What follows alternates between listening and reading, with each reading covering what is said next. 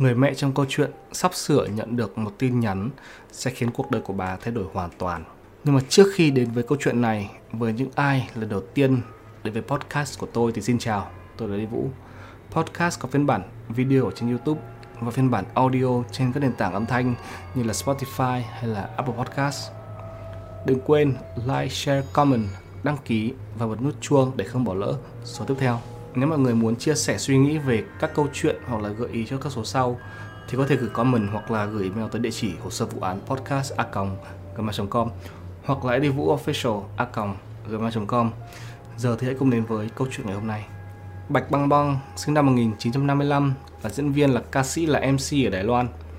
Gia nhập làng giải trí từ sớm, Băng Băng gây ấn tượng với nhan sắc ngọt ngào, thanh tú, trẻ trung.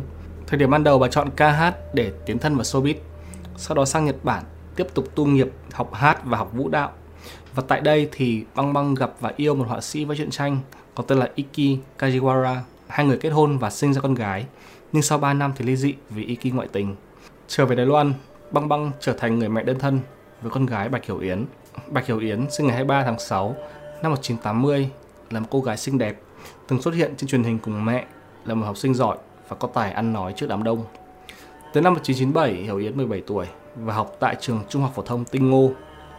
Ngày 14 tháng 4 năm 97, như thường lệ thì Hiểu Yến thức dậy, mặc đồng phục, chuẩn bị cặp sách, ăn sáng và tới trường khoảng 7 giờ sáng. Có điều ngày hôm đó Hiểu Yến không tới lớp. 4 giờ chiều, Băng Băng nhận được điện thoại với giọng bí ẩn. Hãy đến ngôi mộ ở sân vận động Trường Canh, tìm lấy món đồ của Bạch Hiểu Yến. Băng Băng lúc đó đang quay MV phải bảo cái ekip phải dừng lại Gọi cho trường học thì nhà trường cũng xác nhận là ngày hôm nay Hiểu Yến không tới lớp. Gọi cho mẹ ruột thì bà ngoại cũng nói rằng Hiểu Yến ra khỏi nhà và đi học và tới giờ thì vẫn chưa về. Khi mà đi theo lời chỉ dẫn của giọng nói bí ẩn, băng băng ra nghĩa địa và tìm thấy một chiếc hộp. Băng băng lại gần, mở hộp ra thì phát hiện bên trong là một ngón tay út. Ngoài ra thì còn có ảnh bán khỏa thân của Hiểu Yến và một bức thư.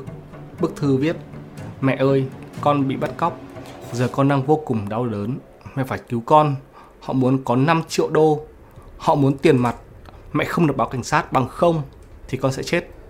Con chờ mẹ. Chữ viết nguệch ngoạc chứng tỏ Hiểu Yến đang viết sau khi ngón tay bị chặt đi.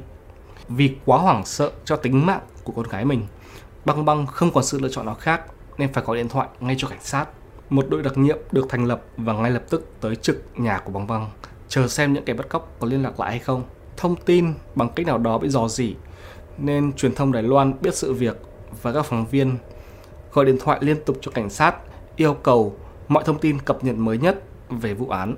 Về phía cảnh sát thì họ muốn giữ mọi thông tin thật kín đáo, vì trong bức thư, những kẻ bắt cóc có yêu cầu băng băng không được gọi cho cảnh sát và chính cô cũng phải lên truyền thông và yêu cầu đừng đăng thông tin đến bất kỳ trang thông tin nào, vì tới giờ mạng sống của Hiểu Yến vẫn chưa được đảm bảo truyền thông phải cam kết là không đưa tin về vụ án trong vòng 12 ngày và tất cả mọi người đều đồng ý. Tuy nhiên thì thời điểm đó, các phương tiện truyền thông ở Đài Loan đang cạnh tranh với nhau một cách khắc liệt và ai cũng muốn là kênh đầu tiên đưa thông tin về vụ án để có thể thu hút thật nhiều người xem. Nhưng tất cả đều đã quên mất rằng là mạng sống của một cô gái 17 tuổi có thể sẽ bị ảnh hưởng. Và chỉ sang ngày hôm sau thôi, hai trang báo là Nhật báo Trung Hoa và báo Đại Thành đưa tin về vụ án mặc dù cả hai là những tờ báo nhỏ. Băng băng tức giận với việc làm này và một lần nữa yêu cầu cầu xin truyền thông đừng đăng. Nhưng mà các phóng viên không từ bỏ, thậm chí còn đậu xe xung quanh nhà của cô. Khách sạn gần nhà băng băng còn cháy phòng vì lượng phóng viên và ekip quá lớn. Phóng viên và cảnh sát trực quanh nhà băng băng cả ngày lẫn đêm. Cùng thời điểm này, băng băng cũng kêu gọi lòng hảo tâm giúp mình quyên góp tiền để cứu con gái và hy vọng mọi người sẽ quyên góp đủ 5 triệu đô Ngày 16 tháng 4 năm 97, những kẻ bắt cóc gọi điện thoại và hỏi xem đã có số tiền chưa. Băng băng yêu cầu được nghe giọng con gái của mình, chứng minh rằng con gái của mình còn sống. Sau đó, kẻ bắt cóc cho băng băng nghe hiểu Yến đọc báo về tin mình bị bắt cóc.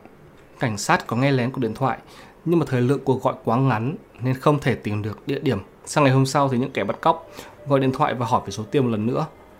Băng băng nói rằng mình đã có đủ tiền và 3 rưỡi chiều cùng ngày những cái bắt cóc gọi điện thoại và hẹn thời gian và địa điểm yêu cầu băng băng phải tới một mình cùng với số tiền Một tiếng sau đó, băng băng lên xe và tới điểm hẹn. Một chiếc xe cảnh sát giả dạng làm taxi đi theo sau để yểm trợ, nhưng mà khi tới nơi thì không ai xuất hiện. Sang ngày 18 tháng 4, băng băng lại nhận được điện thoại và yêu cầu phải lái xe vòng quanh với số tiền ở trong xe. Nhưng một lần nữa, những kẻ bắt cóc không xuất hiện.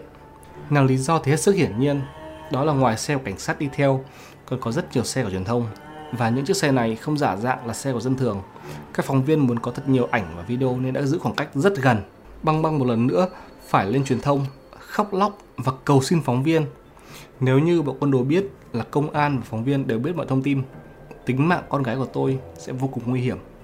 Cầu xin mọi người là hãy rời khỏi đây, đừng đưa tin nữa. Nhưng không một ai rời đi. Với rất nhiều báo chí, phóng viên, cảnh sát đậu xe xung quanh nhà của cô lắng nghe mọi động thái, mọi cuộc gọi nên những kẻ bắt cóc không thể lấy tiền chuộc tội và vô cùng tức giận và họ chút cơn tức giận đó lên Bạch Hiểu Yến. Hiểu Yến bị tra tấn, đánh đập, cưỡng hiếp tới mức không thể đi nổi. Bạch Hiểu Yến qua đời vì bị dập phổi và chảy máu ở bên trong vào ngày 20 tháng 4 năm 97. Thi thể được vứt ở một cái mương thoát nước. Tuy nhiên sang ngày 23 tháng 4, 3 ngày sau đó, những kẻ bắt cóc gọi lại và bảo sẽ gặp băng băng ở sân vận động Trường Canh để lấy tiền và nói dối rằng Hiểu Yến còn sống. Nhưng một lần nữa thì băng băng xuất hiện và không thấy ai. Lúc này truyền thông bắt đầu thiếu kiên nhẫn và bắt đầu có những mảnh thông tin nhỏ được đăng dần lên. Hai ngày tiếp theo, chúng lại hẹn và lại không xuất hiện. Lúc này thì về phía cảnh sát, họ đã tìm được danh tính của những kẻ bắt cóc. Đó là Trần Tiến Hưng, Lâm Xuân Sính và Cao Thiên Dân với Trần Tiến Hưng là kẻ chủ mưu. Khi xác định được địa điểm của những kẻ bắt cóc thì một cuộc nổ súng xảy ra giữa cảnh sát và Tiến Hưng. Và Tiến Hưng không may chạy thoát, còn hai tên còn lại chạy trốn trước khi cảnh sát tới. Trước khi tàu thoát thì chúng còn đốt sạch chứng cứ. Cảnh sát cũng biết được rằng là bằng cách nào đó chúng đã có thể nghe lén được các cuộc nói chuyện giữa băng băng với cảnh sát. Ngày 26 tháng 4, công chúng tạo áp lực lên cảnh sát muốn biết thông tin về vụ án chính thức nên cảnh sát đành phải đăng thông tin chính thức về vụ án và nói rằng vẫn còn đang điều tra. Băng băng cũng xuất hiện và cầu xin công chúng giúp mình tìm con gái nhưng không biết được rằng Hiểu Yến đã chết vài ngày trước. Ngày 28 tháng 4, người dân phát hiện được thi thể của Hiểu Yến. Thi thể đang trong quá trình phân hủy vì Hiểu Yến đã chết được 9 ngày. Ngay khi thông tin được đưa ra, tất cả mọi người chạy ngay tới hiện trường, bao gồm cả phóng viên. Họ cầm máy ảnh và quay phim, quay cận cảnh thi thể của Hiểu Yến.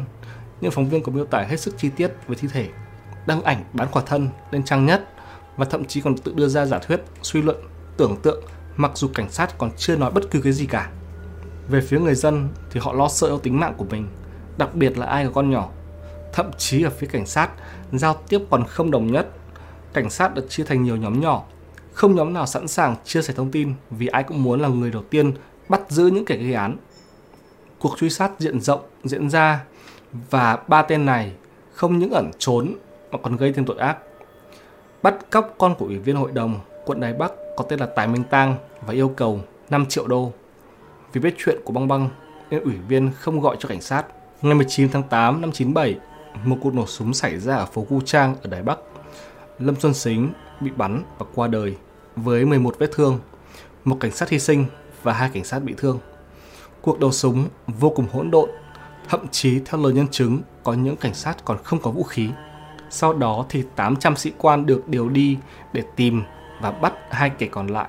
Ngày 23 tháng 10, Trần Tiến Hưng và Cao Thiên Dân bắt cóc một bác sĩ, vợ của bác sĩ và một y tá, yêu cầu họ phẫu thuật thẩm mỹ cho mình. Sau đó thì bắn chết cả ba.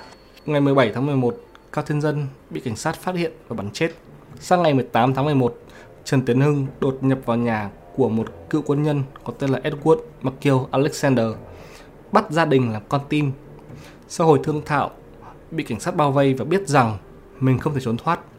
Trần Tiến Hưng đầu hàng, tự thú và bị tử hình vào ngày 6 tháng 10 năm 99 với các tội danh bắt cóc, giết người và hiếp dâm. Tới giờ thì Bạch Băng Băng vẫn đau khổ vô cùng.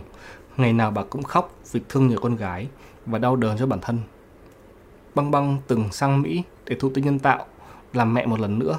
Nhưng sau 16 lần cố gắng, nữ diễn viên vẫn không thể nào có con lần hai. Và đó là tất cả những gì chúng ta có cho số ngày hôm nay. Nếu các bạn thích những gì vừa nghe thì đừng quên like, share, comment, đăng ký và bật nút chuông để không bỏ lỡ số tiếp theo. Các bạn có thể gửi mail trực tiếp cho podcast qua địa chỉ email hồ sơ vụ án podcast a gmail com hoặc địa chỉ email idvũofficial a gmail com Cảm ơn mọi người đã lắng nghe. Xin chào và hẹn gặp lại.